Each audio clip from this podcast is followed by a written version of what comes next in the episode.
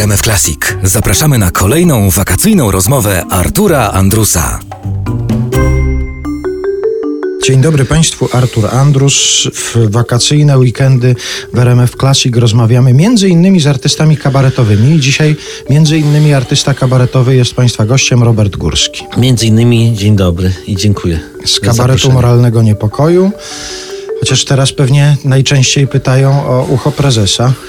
No tak, tak pytają. Zostałem bardzo szybko nominowany na prezesa. Do tego wątku pewnie gdzieś nawiążemy, ale nie chciałbym, żeby to był najważniejszy wątek naszej rozmowy. To jest dobrze tak zaprosić do studia kolegę, którego wydaje się, że się zna, bo i tak się człowiek czegoś dowiaduje przy okazji. Ja na przykład mhm. przeglądając różne informacje dowiedziałem się, że ty wśród wielu nagród, które otrzymałeś gdzieś tam w życiu, mhm. dostałeś taki tytuł Przyjaciel UEFA Euro dwa tysiące dwanaście, to prawda? Tak, dostałem coś takiego, zapomniałem o tym, dzięki tobie te chwile wróciły, wspaniałe. Rzeczywiście przy okazji euro, które były rozgrywane w Polsce i na Ukrainie, otrzymałem taki tytuł, właściwie nie wiem dlaczego, nic nie zrobiłem takiego szczególnego, żeby mnie jakoś uhonorować. Oprócz tego, że się urodziłem w Warszawie, pewnie miałem blisko do Pałacu Kultury, gdzie zostałem tym tytułem obdarzony.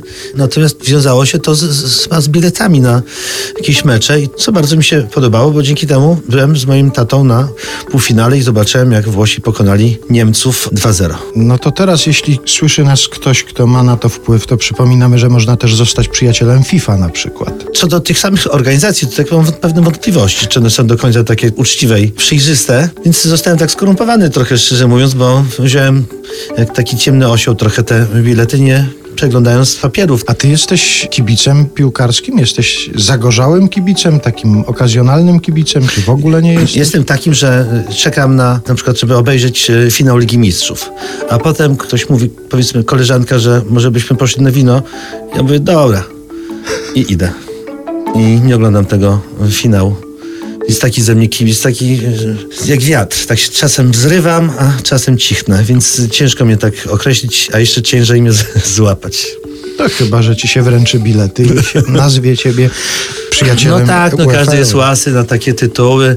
Tych nagród nie mam aż tak wiele, żeby nieco, co ty, to widziałem, że od prezydenta chyba dostałeś, nie wiem od którego, czy od tego właściwego, czy niewłaściwego, już nie wiadomo, która nagroda jest prawdziwa, która nie. I który razie... prezydent jest właściwy, a który nie. No więc właśnie, on czasem jest właściwy, a potem się okazuje, że nie był. Mhm. Więc to wszystko jest dosyć ulotne. Jak, ale, ten, jak ten wiatr. Ale biletów żadnych nie dostałem na żadną imprezę nigdy. Mogę ci zaoferować bilet na tramwaj tylko.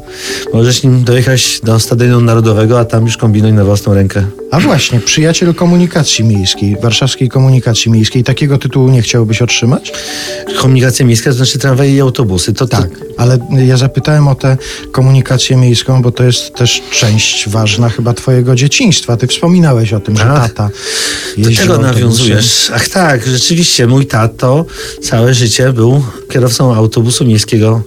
Byłem bardzo dumny z mojego taty i chciałem ku rozpaczy mojej ciotki yy, zostać również kierowcą autobusu. Wydawało mi się, że to tak trzeba robić, że tradycję rodzinę podtrzymywać i tata mnie tam woził tym Berlietem, czy wcześniej Jelczem. Yy, mogłem otwierać drzwi, zamykać drzwi i na pętli zawsze byłem trochę rozczarowany tym, że ci ludzie, których tata tam bezpiecznie dowiózł, że oni nie biją mu braw, także zasłużył na oklaski, oni po prostu wychodzą, więc to mi się nie podobało. No to może Państwo przy najbliższej okazji jazdy jakimś autobusem albo tramwajem, wychodząc z tramwaju, jakieś no oklaski właśnie, dla motorniczego. Przecież mógł źle skręcić, prawda? Mógł gwałtownie zahamować. Być może dlatego zająłem się kabaretem, żeby te oklaski jednak mieć na końcu, bo to może są bardziej rzęsiste te oklaski, czasem mniej, ale zawsze jakieś tam są.